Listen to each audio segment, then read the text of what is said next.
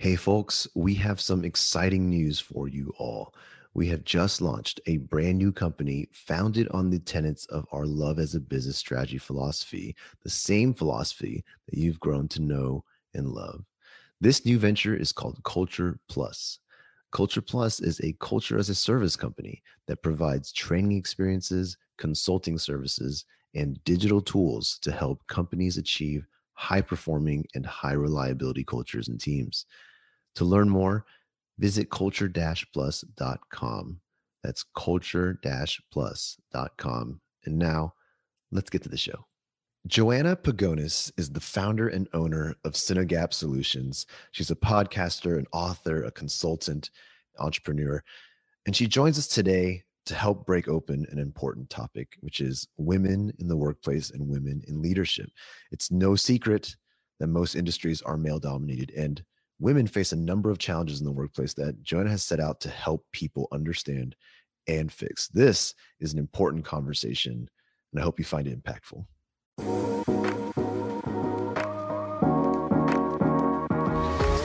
Hello, and welcome to Love as a Business Strategy, a podcast that brings humanity to the workplace.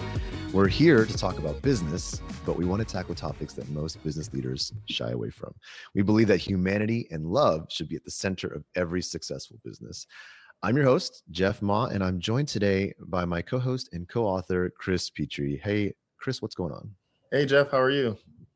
Good, good, good. And each episode, we dive into one element of business and strategy and we test our theory of love against it.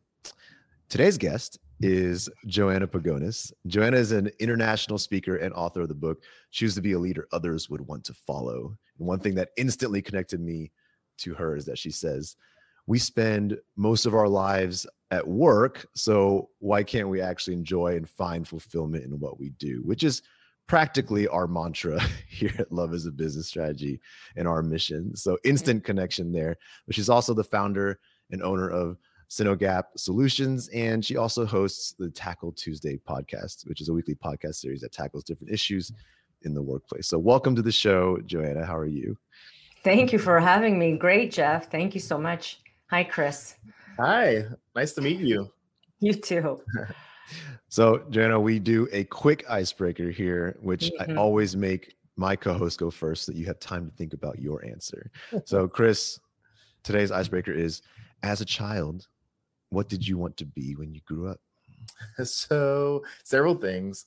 So, the first thing was an anesthesiologist. And this is where I learned the importance of not copying someone else. Because this is what um, a friend by the name of Catherine, she wants to be an anesthesiologist. And I was like, well, then I want to be one too and then it grew from that to being a veterinarian and then from that to being a lawyer and then from that to uh, a lot of other things but an anesthesiologist was the first career choice that i had as a, a kid a kid wow amazing joanna as a child what did you want to be when you grew up i wanted to be an actress that was my my goal but when like you have who, greek parents you, that doesn't ever turn into reality. So unless you're Jennifer Aniston. Yeah. Who was your who was your like inspiration as a child that you remember? Like who who did you see on screen that kind of did that for you? God, you know, it's interesting. Like, so I love, I wanted to, I, I saw myself being on Broadway because I love to, to sing too. And uh-huh. so I was really drawn to Madonna because her mm-hmm. shows were like theatrical performances. So I envisioned myself doing that as well. Uh, but in terms of acting, I guess, you know, at that time when I was growing up, Meryl Streep, Glenn Close, and then Jennifer, uh, not Jennifer Aniston. Um, oh my God, she did. Why does it? She did Pretty Lady. Why does her name is Julia, Julia Roberts? Roberts? Yes. Yeah, you know, but I think really, um, oh, I love Meryl Streep and Jane Fonda. Like, oh, they're just I could watch them all day. Nice. Meryl Streep is like greatest of all time for sure. She's she really transforms herself. Like yeah. Julia Roberts, I enjoy, but I can kind of see Julia Roberts like her persona and archetype in every film, whereas yeah. Meryl Streep really does transform. It's yeah. incredible. Mm-hmm. I still think the Iron Lady is like one of the most. I'm like, she really like Margaret Thatcher is all I saw. I never saw Meryl Streep at all in that performance. Totally. Yeah. Or The Devil Wears Prada. Mm-hmm. That's still my favorite. That's my favorite performance of hers. But I was I was the weird one who saw her as the good guy and everybody else as the bad. I was like, she's being so clear with what she want. How is this so hard? Like, if there was any, like, I was like, I would love to have worked for her. Like, I'm the weird person, of course. I'm like, she was super clear in what she wanted and expected, and never wavered from it. And so it was like, she was consistent. That's yeah. for sure but yeah, I thought the I thought the um the villain in that movie was actually the boyfriend who was like mm-hmm. sort of anti-career. I, it was I yeah, was like, I get it in this relationship. But anyway, we don't have to tune in. Tune in next week when we do an episode on the entire breakdown analysis of the Devil Wears Prada. Look forward for that episode. But until then, Joanna, can you um kick us off high level here because I just want you to like talk a little bit about yourself and what you do, why you do it, and talk about your passions. Yeah. So when I decided to not become an actress because my parents were not supportive, I thought, okay, well, what do I want to do? And you know, it was quite the journey. Like I actually got kicked out of university because I was like, I don't know what I want to do. I'm only here because my dad made me come. I was like, you know, it's either that or, you know, so I was like, I don't know what I wanted to do. And so I did a lot of soul searching, saw a lot of career counselors, and I decided ultimately I wanted to make people feel good. I think that's why I wanted to get into acting because people go to the movies when they're feeling a certain kind of way and want to feel better about themselves or feel different. Right. And so I thought, well, how can I harness that passion that I have? And I thought, well, go into the field of psychology. And initially, I thought I was going to become a marriage family counselor and I actually pursued that path. And I was doing my master's and learning how to become a group therapist because I, I intrinsically understand and believe that the systems we live and grow in and work in, play in, uh, really influence who we are as individuals. And so you can't really work with a child or an individual without considering the system that they function and live within. So I wanted to work with systems. So I always looked at holistic approaches to helping people be fully functioning human beings. And so did anti-bullying and looked at a whole school system approach. I did anger management, working with families, kids would be mandated to the court but then over time i realized you know I, I, had moved to a new city and i was working for nonprofits and their income is unreliable when you're working in a nonprofit industry because you know you get paid based on the contracts and the funding they get and your position is never really confirmed. And and i was in a new city i was living all by myself and i didn't feel that stability that i wanted. So i ended up looking in the corporate world and thought maybe i had some transferable skills that could bring me there. I ended up in corporate learning and development so the skills that I used to develop programs for families and children were the same skills that were required to design employee development programs and leadership development programs. Hmm. And what I decided, what I discovered was uh, an organization is just another system. Hmm. And we play, if you look at a family system and an organizational system, can you see some of the alignments between the two, right?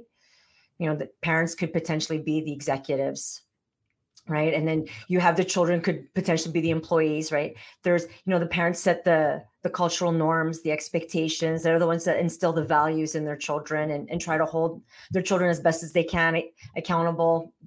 Parents have to hold themselves accountable when they make mistakes because parents make mistakes. And i thought this is just another system. And if i can understand the system and how the system could be structured or designed to better support individuals i'm I'm probably going to find a little a lot of fulfillment in this in this job field, right? And so I decided I was going to go back and do my master's and like focus really on industrial psychology. So not really focus on becoming a psychologist in a clinical setting for an individual or family, but becoming a psychologist for at an organizational level. And I started to do that and I loved it so much. I decided I want to do this all day long. I don't want to do this as part of another company for another organization. I want to work with all industries. And so I ended up leaving my very secure employment to launch my own business right before the pandemic so I could do this full time. And mm-hmm. isn't that funny? I, I left uncertainty and lack of stability to get a stable job. But then after a decade of doing that, I realized nope i'd rather go back into uncertainty and unpredictability because this is where my heart lies. So now i do this for my myself uh, and work with clients in all industries small medium large complex uh, tech finance government you know it's wonderful. And so i just learned so much from my clients as well because i have to learn a new their new system every time I get a new client. So mm-hmm. I just work with them and help them achieve their mission by maximizing the human potential across their workforce, by looking at not only theories around management, but theories specific to human performance, psychology, intrinsic motivation, emotional intelligence, really leadership at the end of the day. So I try to equip leaders with the skills they need to lead through the heart and I think that's why I was so drawn to you, Jeff, too, and Mohammed when I met you and you got you were on my podcast because when I heard the love as a business strategy, I was like, oh, this is like music to my ears. You know, these are my soulmates here. I have to meet with them and talk with them because our, our philosophies are very much aligned. Awesome. I know um, we we had a couple conversations after your podcast about coming on this show because we had so much alignment, so much great conversation. And I think we we also talked about specifically what could this episode kind of center around. And I know that one thing you mentioned you have a passion for and a space that you're becoming more and more involved in is women in in the workplace and specifically women leadership. Um, can you tell us a little bit about that direction and and what it is you're trying to um, do in that space? Great question. I worked when I joined the corporate training and development world, I always worked in a male dominated industry, except for my most recent experience where I went over to the Ministry of Education. But typically, I was in law enforcement or in the safety, uh, public safety realm. Uh, and I mean, it's a male dominated industry. And so when I launched my business, I thought, well, you know, I still want to pursue this passion of helping people. Where are the gaps that exist around um, leadership? And the leadership gender gap is one of the biggest ones. And I realized through some of the research and my own experiences that if we can create more equity and diversity, especially by eliminating the leadership gender gap, uh, we, we have the potential of increasing our our um, our success as, as a, society, uh, as businesses as well, where we get different perspectives that we did not necessarily consider because the leadership is made up of a homogenous group of people. And so you need that diversity uh, so that you can you know make products and services that are representative of the people you serve. And so women play an important role in that process. And reflecting on my own experiences i was like yeah it was tricky because the only people i had as role models were men. And they led in different ways than i led. And i could find some inspirational leaders through the men that I worked with, but there was also many of them that I was like, oh wow, this is doesn't feel natural to me to lead in this way. Mm-hmm. Um, and I call it the the ick factor. You know, if somebody's telling you or encouraging you to do something that they would do, and it makes you makes your skin crawl, like you shouldn't do it. You know, and so watching other leaders, their their process and approaches, I had the ick factor, and I was like, well, how do I move up in this organization where I may be the only one in a room. You know, it wasn't uncommon for me to, and I'm short, I'm five foot two. I'm a civilian working in a male dominated law enforcement industry where most of the men wear their uniforms and have their firearms. and so I needed to make, I had to position myself in that room with like people that were probably double my size, you know, uh, and, and position myself as a, a strong, capable, and confident so I can get that credibility. And it took time to learn that. But I thought through those experiences, wouldn't it be great to bring other women together? Because I'm sure they have other experiences similar and different to mine. What if we created a learning space for people to come together and learn from one another? So, um, to try and eliminate the leadership gender gap. And, and that's how I started to get into that space and focus a little bit more on that because I really want to be a true advocate for women. Awesome. And so when it comes to your experience and especially, you know, starting those conversations with so many women, share some of what you were hearing or what, what were those initial conversations like? Like what stories were similar, if not different than yours? Like, cause I'm sure it was a wide gambit. Mm-hmm. So some of them are, I remember it, it, it's a, it's a heartfelt and a bit of a painful one. Uh, and more than one woman has shared this story with me. And you know when you look at those entry level positions uh, leadership positions it tends to be women younger in age right? Uh, i'm pushing 50 so uh, based on my career trajectory i wouldn't be entering into those entry level leadership positions. So women typically are in their childbearing years right? When they get into this frontline supervisor maybe that frontline manager position and are thinking about having or starting families or growing their family. And uh, one woman had shared her story with me how uh, she was trying to get pregnant, was successful, and then experienced a miscarriage. This is quite common. This happens, and and women usually, you know, we don't share when we're pregnant, right? Until we hit, you know, that after that first trimester period, and so our bodies could be going through all kinds of stuff, and nobody really knows what's going on because we're not sharing it for mm-hmm. different reasons, right? And so she experienced a miscarriage and had this really huge presentation to do the next day. And she was the only woman in the office. And she didn't know how to tell her boss, I don't know if I can come in tomorrow because I spend all night in, in the ER. And so she didn't. And she went into work the next day and did a presentation and went home and just continued to cry at home for the rest of the day after that. And and it's like, and this isn't a one-off story. I've heard other women share these stories with me. So these are some of the challenges that women experience not because you know we, we don't feel safe enough. You know not saying that the men that worked with her wouldn't have been understanding if she shared it because she actually ended up sharing it after and her supervisor was very understanding. But um yeah like you, you just when there's nobody else that looks like you you don't know who to go to to share that story right?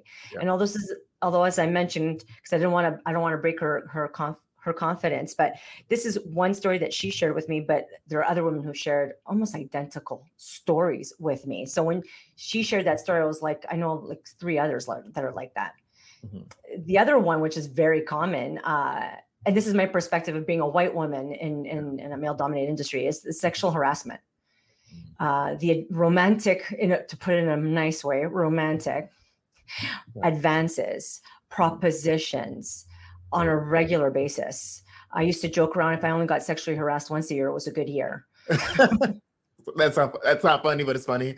Uh, so apologies, trigger warning. No, you can laugh. I, I, meant it to be funny. We have to have yeah. a sense of dark, even if it's a dark one. Uh, sometimes yeah. you have to be able to have a sense of humor about these things. Well, right you know now. what's what's funny, and I I I'm always shocked that it it happens, um, especially when it comes to just this 2021. But my um, my mentor, um, who is now like the chief executive of a staffing firm, she's got sexually harassed by her employees who report into her. Like at a happy hour, just grabs her cleavage, just yeah, just goes for it, and you know she's like he's he was drunk, but it's like I'm like I'm sitting there like oh my gosh, how does how does this how did like right and I, i'm like speechless i'm like i'm sorry but like can we talk about like let's unpack this like talk about psychologists right like how do you your chief executive is a female that you just right, go yeah, that's happened to me. A subordinate has flirted with me. And I'm like, I thought when I got to this level, subord I may have to deal yeah. with my peers or higher ups, but not my subordinates. No, mm. yeah. it was coming a nice 360 sexual harassment experience, you know? So, yeah. yeah. No, I'm shocked. I was, I, I was floored. I was speechless. I was mm-hmm. like, her name was Rebecca. I was like, Rebecca, like, what is it? Like, how? I, she's like, can you share how did she deal with it? Um, well, she is used to being in a male dominated space and in male dominated roles, right? Because even in even though typically staffing organizations are largely female, right? Like it's a it's considered That's pink right. collar, but clientele, you know, all those conversations are still male dominated spaces, especially the higher up you mm-hmm. get into staffing um conversations. And so she's just learned like her I don't know if this is her strategy. This is how I've interpreted part of how what she said, but she dismisses it because she's gotten used to it. If that's mm-hmm. so, it's mm-hmm. like go along to get along. I guess is the um, right. way to accurately describe it. But it was just shocking, and and she shared like all these other situations that you know again we worked together and she was getting hit on by uh, i'm like how did i like what she's like, right. and there's no shame in their game, especially behind a closed door. Like the things that she would hear. She, I'm glad that she told me because now, like, i always, I'm always thinking about those types of things, and if I'm leaving someone in a situation that could be potentially unsafe. Um, right. and so, but it was just, it shocks me because it happens at any level. it happens, you know, regardless of age regardless of any identifiers that some people might consider attractive or not, right? It's just, yeah, it happens. Um, but I was I was again speechless, dumbfounded completely. Right.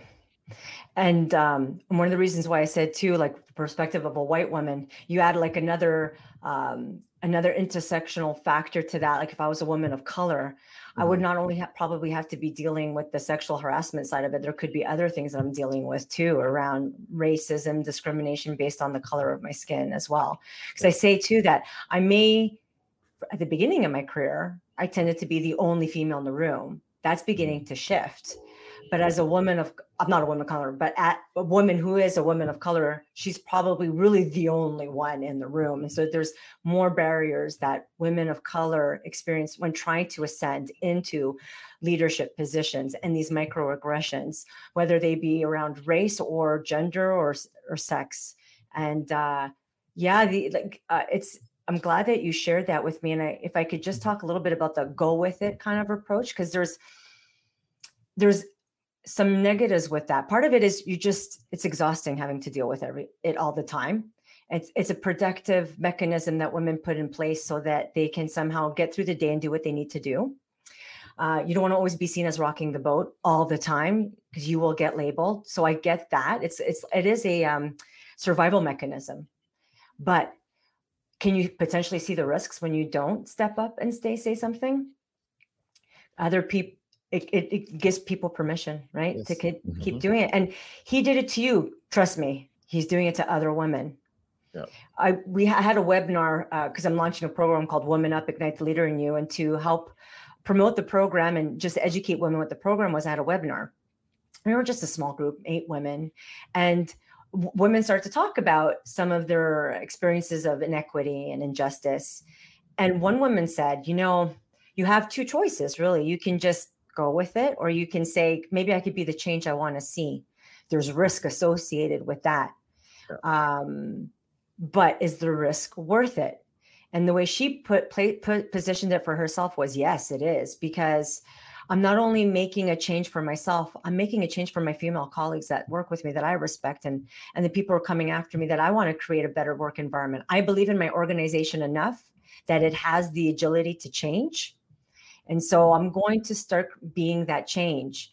Slowly, try some new things, see what the you know reaction is to that and just keep trying my best to influence that change. Because the mm-hmm. alternative is you either say nothing and it just escalates or you end up having to quit and leave. And, and a lot of great wonderful amazing talent diverse talent walks out the door.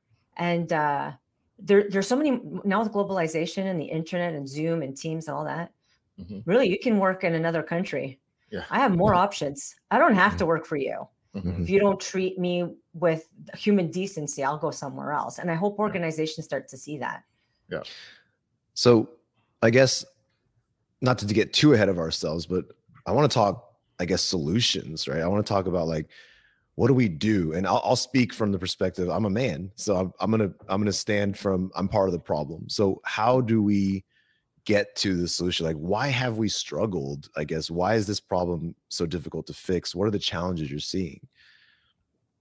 I'll actually answer that by asking a question if that's okay. Please. Yes. Okay. So yourselves are being organizational leaders in your company.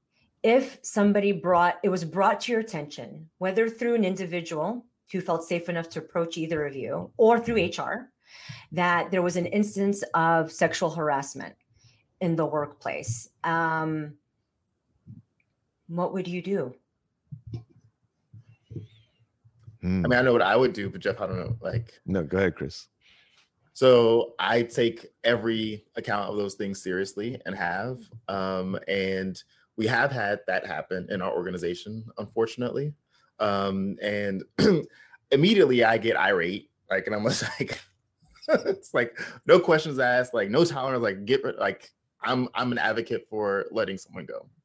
That's my first thing because I'm like, I don't like I'm not here to dissect it. I'm not here to justify it. Like I don't want to excuse it, right? And that's typically what starts to happen when you start asking questions as the excuses come forward.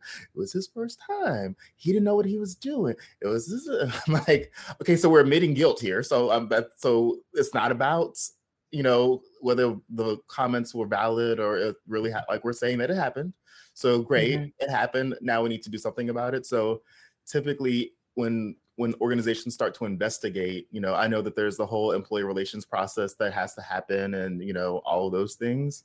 Um, but to me, if there, especially if there's more than one incident and more than one person comes forward, you know, I believe in that old adage: two people can't tell the same lie, right? Like, so to me, it's not worth the harm that could be caused, even if it's a high performer. And mm-hmm. so, um, I immediately go to that, you know, decision um, because I just one aside from the risk and like you being sort of the employer who validates or allows for that to happen, it just it changes the experience that every woman now has because they do talk, right? They everybody who looks like you, you typically have some sort of back channel with, right? Um, regardless of the identity marker. Um, and so you already have now created a reputation as an employer of allowing that kind of behavior. Um, and it limits your ability to retain and recruit not just that impacted, you know, victim, but all of the other people who look like her, right? Yeah, um, well said, Chris. And so that is why I immediately go to like, you know, a surgical procedure. We got to remove, remove the issue. like, let's not even play with it. Let's not sit on it. Let's not try and debate it. Um, but again, I'm one leader among many, right? And so you don't always have the ability to make that call and that be that. Um, but that's typically my go-to. Um, but it doesn't always work out that way because, as you can imagine, some people are out to protect others who might be doing harm, right? Mm-hmm, mm-hmm, mm-hmm. Jeff, Jeff did you, you want to add? Oh man, I like I I personally have not dealt with the situation. I'm putting myself mentally in there right now. Everything Chris says is something that sounds sounds absolutely what needs to happen. I don't know why there would be any avenue otherwise, but I haven't yet experienced this myself. You know, I'm not trying to pre-make excuses or anything like that. These people have names, these people have stories, and when it really happens, I'm sure all these factors come swirling in and you having to deal with this very complicated emotional kind of crazy yeah. thing. But on paper, I'm like this type of behavior is not tolerated, like not to be tolerated and it should just be, you know, you know it has to have consequences and so that's that's where i start as well and joanna it actually gets even crazier when you take in a global organization because mm-hmm. the us we have laws we have very clear things but when you start working overseas where they don't have protections right my decision or my call is seen as like crazy extreme and inappropriate even though I'm like, well, I want a safe workplace for women everywhere in the workforce, no matter where we operate. Um, but that's also a factor into it, right? And being a, a, global company ourselves, like it's it's different, right? Like I can't always apply our labor laws to a situation that's overseas, right?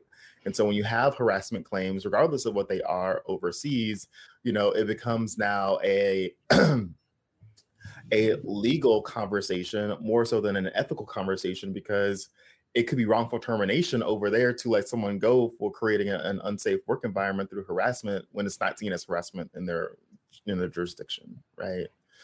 I'm so glad you mentioned that. That's a very important um, yeah. factor or element that can complicate things, right? So I'm mm-hmm. glad you mentioned that. Yeah. If I can share kind of like my yes. what I'm thinking and mm-hmm. I, I, and I'll, I'll, bring it back to my days of uh, anti-bullying programs and working at a, a whole school system approach right? And so we, we used to teach it from the perspective of there's a bully or there's an individual who's engaging in bullying behaviors there's an individual who's been victimized and then there's the bystander and so when you have the bully and the victim, you could say, look, those are the two individuals that are in this sexual harassment uh, complaint, uh, complaint, right?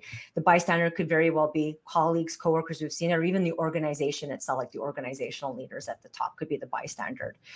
And so I think, first of all, look at it that way. See it as on an individual level in regards to these are just individual, not just, but these are individuals who are experiencing something. And if you approach it with i have this growth mindset where i think everybody has the potential to be better. Mm-hmm. And that means that the person who's engaging in bullying or sexual harassment behaviors if we can try to see that person as maybe still having the potential to learn from this can we see it in that respect? You know not mm-hmm. just label them as evil purposely trying to harm somebody and I'll, I'll tell you where this comes from this is right from my mm-hmm. own experience so I'll, I'll share the process and then talk about how i did it personally when i experienced yeah. uh, sexual harassment so see this as an individual who maybe may have the capacity to learn and grow from mm-hmm. this and and stop that behavior number one number two we have somebody who's who's been harmed psychologically, and maybe even physically, that needs to be addressed immediately and to make that person feel safe. And that could be part of what do you need to feel safe. Uh, mm-hmm. Empathy uh, is just about being able to listen and not place judgment on what the person is sharing with you and not discrediting or dis- dis- devaluing and saying, yeah, but you know, it's just the way we are here type of thing. But say, this is serious. I hear you. And we're going to do what we need to do to help you feel protected and asking them what do you need to feel protected? Sometimes HR, what we'll do is they'll move you. They'll take the victim and move them to another work area. Mm. And they think that will resolve the area, the, the issue. It, the behavior still exists and impacting the other women who are left behind. And then myself, who is the victim that's been placed into new, new work area, what message are you sending to me when you do that?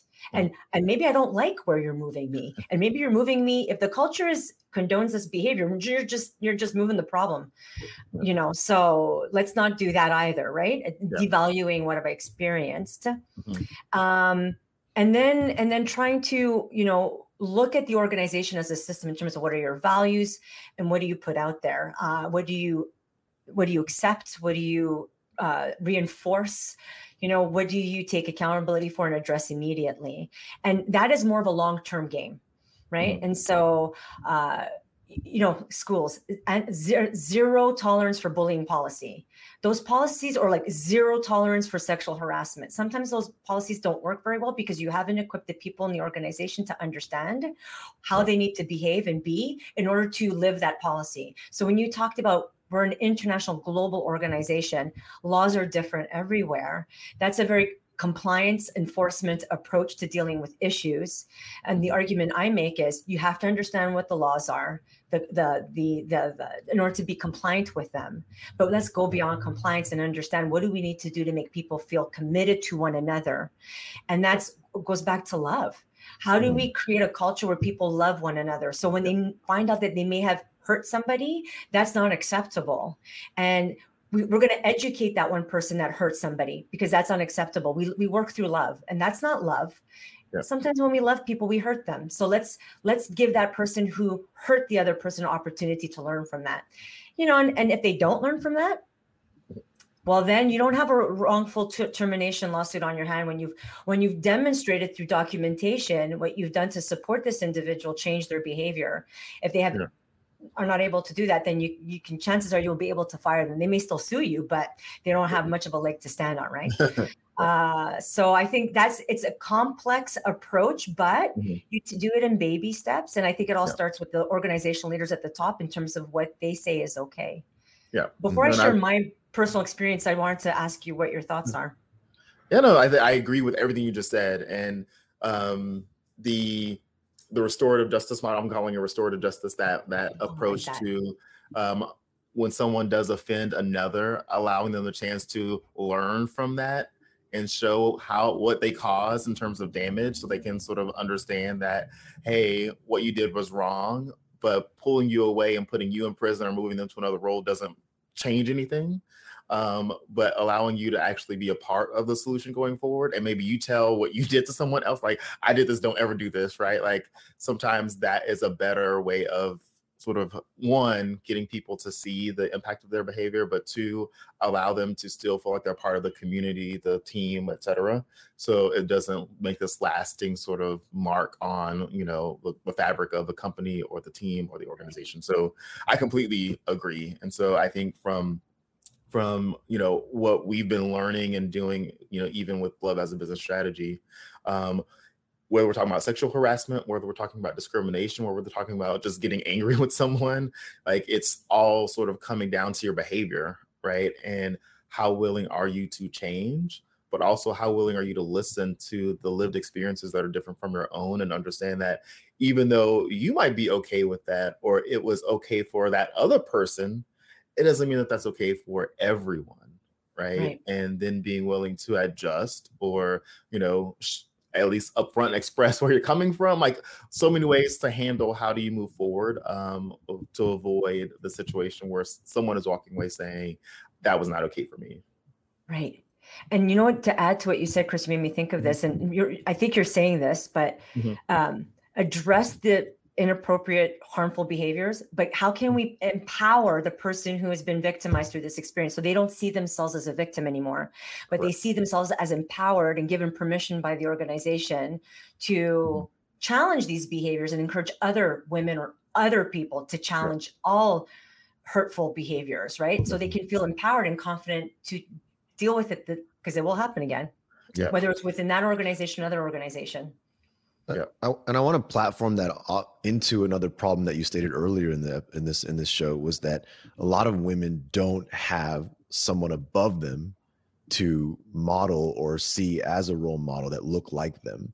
Um, and that can lead to the inability to speak up or feeling like and like an example you gave sometimes it's not even that that they won't be accepted or they won't be heard it's just that they don't have anyone um, and it's kind of the self you know perpetuating problem right? Because there's no leader up top that looks like them and they themselves are are then not empowered and not enabled to become that next leader as well. Right. how do we solve that problem? Um, what is the the blind spot i guess here that people are missing? Right.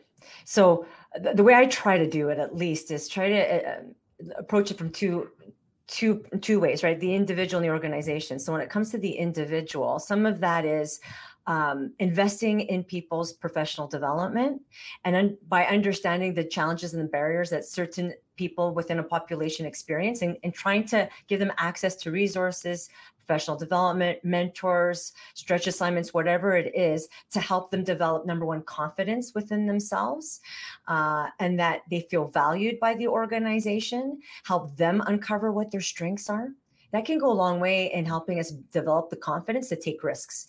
If we have an organizational leader who says, I believe in you, I want to invest in you, you have great strengths. Let's figure out what those are, really articulate them, and then leverage them. And then that way we can support you to continually grow and and uh, within this organization. So some of it is like let's some of it is like let's give them um, more insight into what their strengths are, leverage those. That'll go a long way increasing their confidence to take risks, try new things, which also means challenging processes or certain norms or behaviors that should be challenged. It takes a lot of confidence to do that. I'm more willing to do that if I feel like I can go to my boss and they'll support me, which is what happened to me. I went to my boss. I said, This is what happened. This is what I'm doing and was like, I support you. What do you need? But it took time for me to develop that confidence. And it came from the fact that I had an organization who invested in my professional development, who put me on stretch assignments, who gave me access to mentors, who included me in things like, you know, those social gatherings where a lot of the business dealings happen. You know, I was included in that. Mm-hmm. I wasn't excluded. You know, it wasn't like, oh, we're, I, that's happened to me. We're all the guys. Oh, they're at the golf tournament. None of the women were invited. So, you know, I may not go forward to my boss to say, I'm feeling this by this individual, I feel harassed or unsafe from this individual. If I'm being excluded from all of these opportunities, uh, it's a clear message. You're not important. Yeah. Anybody who has a penis is. So, That's the first know. time I think that word has been said on the podcast. Moment. moment. um, so I think I completely agree with everything you just said. And, you know, I often tell the team, and when I reflect on my own sort of growth in my career, I grew the most underneath women leadership. Right. And I will confidently and boldly tell everybody that like I have grown the most in my career when I was being led by a woman. Um, and under that, I was able to go to this conference where this was a topic, and they had, I can't remember her name, but she was talking about like the impacts that women have had when they've been at the helm of companies or even societies and whatnot. And she brought up in the 1950s when all the men were at war and the women had to run the home and run businesses, how our lifespans increased, access to education increased, like women take care of things. And this is not to be, she's like, I don't want to sort of um, generalize and say like, this is the what a woman does, but just the importance and the priority shifted when men were at war, right? Men are short term thinkers typically, right? So right. they think about immediate satisfaction and sort of, you know, going to the bars when they get off work and burning through their money. Like they, that was sort of the norm. Whereas when women have the responsibility to manage finances, children had to go to the doctor they saved for education they made sure that the kids had what they needed for clothes and everything right like all of those things were reprioritized in a home and mm. then because of that lifespans increased going into the yeah. businesses there's more care put into the employee base right like all of those things happened underneath women leadership and when you see that even to this day typically businesses grow underneath a woman in leadership right? And then there's more long-term investments or mid-term investments because they they think more they think longer typically than men, right? And I don't want to generalize because there's there's I'm sure there's men who are long-term thinkers and women who are short-term thinkers, but but traditionally and statistically that tends to be how um, a lot of differences play out when it comes to women in leadership. And a lot of people just don't know these facts, but also history um, right. that supports some of the justification as to why it is a problem that we don't have enough women in leadership. Women mm-hmm. of color you know white women women in like just women right? Um and so i completely agree with your your your notion around like there needs to be more mentorship. There needs to be a lot more access to opportunity.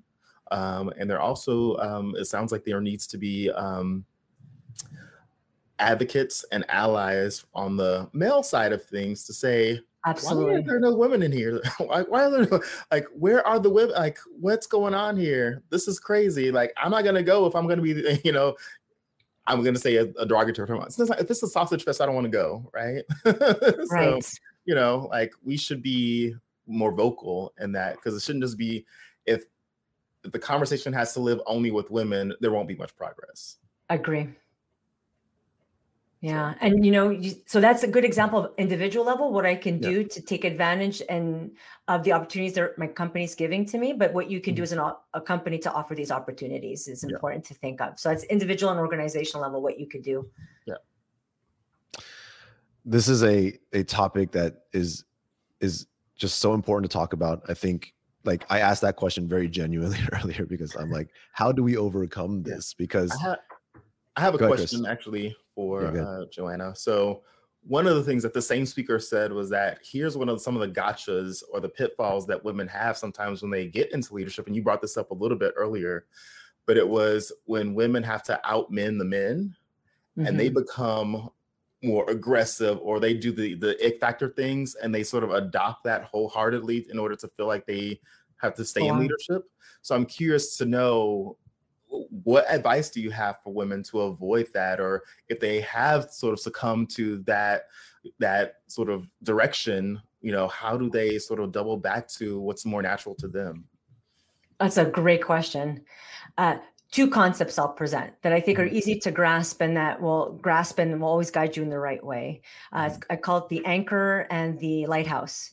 So the anchor is your purpose. Like why do you want to be a leader ask yourself that first and foremost you know mm-hmm. you, is it just for the corner office? Well back in the day you know or the the bigger paycheck really and the better benefits or is it you have this intrinsic need to want to help and support other people lead others for good for altruistic purposes? So articulate that for yourself because when times get tough and they will especially if you're a woman in a male dominated industry um, it, when you're lost when you're at sea Eh, that's why I call it, you know, I use like nautical terms, right? Your mm-hmm. the, the waves uh, start really getting kind of out of control and the boats all over the place. The anchor will hopefully keep you grounded. And that's your purpose. It should ground you.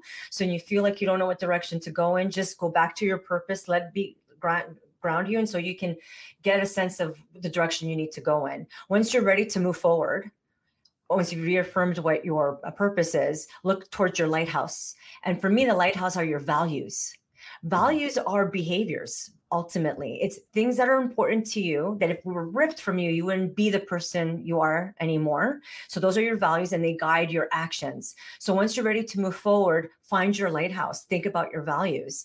And and then take whatever advice is being given to you and and com, you know contrast it with that purpose that anchor and and lighthouse to say is that really feel right with me does that feel authentic to me to move in this direction that people, or at least I'm feeling or perceiving that people are trying to push me into that direction. If it doesn't feel right, like you get that ick factor because it's going against your values and it's going mm. against your purpose, don't do it. Some people say make it, fake it till you make it okay, me, you know what? If you're trying to do, you want to take a risk and do something, but you're a bit nervous, go for it. I, I understand the, the analogy of fake it till you make it. But if you're going to go in a direction that you really feel like is totally the wrong direction for you to go in, don't fake it till you make it. Stop right there and go the direction you need to go in because people will know when you're not being authentic. And when you're not authentic, that's when you lose credibility. That's when people don't trust you and no one will follow you. And that's what ends up happening to us sometimes. It can happen to men too. But I've, I've heard this happen to a lot of women where they're like, I feel like this is how I have to behave. Embrace your female power. Hopefully, one day we can stop stop labeling it as female power and just call it great leadership, mm-hmm. and and and follow that path. You know, do what feels right to you. And I would challenge, I would argue and say, probably being really aggressive isn't it you know, mm-hmm. yeah. unless you're a sociopath. Maybe I don't know. But Joanna, before we close, can you yeah. um, just take a moment and tell the audience um, how they can find you, what you're working on? You know, plug yourself a little bit while we still have this time. Sure, thank you. So, how you can find me is obviously on LinkedIn. I'm there. You can go to my website, Synogap Solutions. It's my last name spelled backwards, uh, synogapsolutions.com. I encourage you to learn more about the organization through the website. Uh, you'll know everything, you'll learn everything you need to know. But I'm also encouraging people and your listeners to learn more about the Woman Up Ignite the Leader in You program. It's very different. It's an 11 week program where women come together to uncover their purpose, their lighthouse their anchor, uh, uncover their strengths, and learn and practice new skills around how to communicate in a way that feels authentic to them, how to get through really difficult times and and understand what your emotional triggers are and how to still manage those emotions so you can get the positive outcomes that you're seeking for yourself. And it's quite a, a community of women coming together because if, especially if you work in an area where there's not a lot of women you want to be able to be mentored or find a female coach driver who's trying to get promoted and, and work with them. This program offers women this community. It's all virtual. So although the women are coming from different parts across Canada, I mean, there's nothing to prevent somebody from the States to joining uh, or other parts of the world. Just the time zone would be the challenge. But go go to the website, go click on the tab that says courses, and you can learn all about the Woman Up program there. And feel free to connect with me uh, through LinkedIn or even through the contact us page. Uh, I'd love to hear any questions that you have uh, and engage in a conversation with you. I love it. that sounds like an amazing, amazing opportunity. And so, Joanna, thank you so much for joining us today and and and sharing your stories and sharing these insights and, and something that I have a lot to go back and think about. And I really appreciate you taking the time. Thank you for having me. It was a wonderful conversation. It was it was wonderful. I mean, uh, you know, connecting with you again, Jeff, was great, and meeting you, Chris, for the first time, and having this conversation with you both was uh, really insightful for me as well. So, thank you. Well, thank you. And thank you to our listeners who, as always, um, have stayed true and listened to us for a new episode every Wednesday. And I will never stop, ever stop telling you to go get our book because we're very proud of it. We think it's great. Love as a business strategy. Please do check it out. And if you like the podcast, give us that feedback, write that review, and subscribe and tell a friend. So, with that, thank you again, Joanna. Thank you, Chris. And we'll see everybody next week.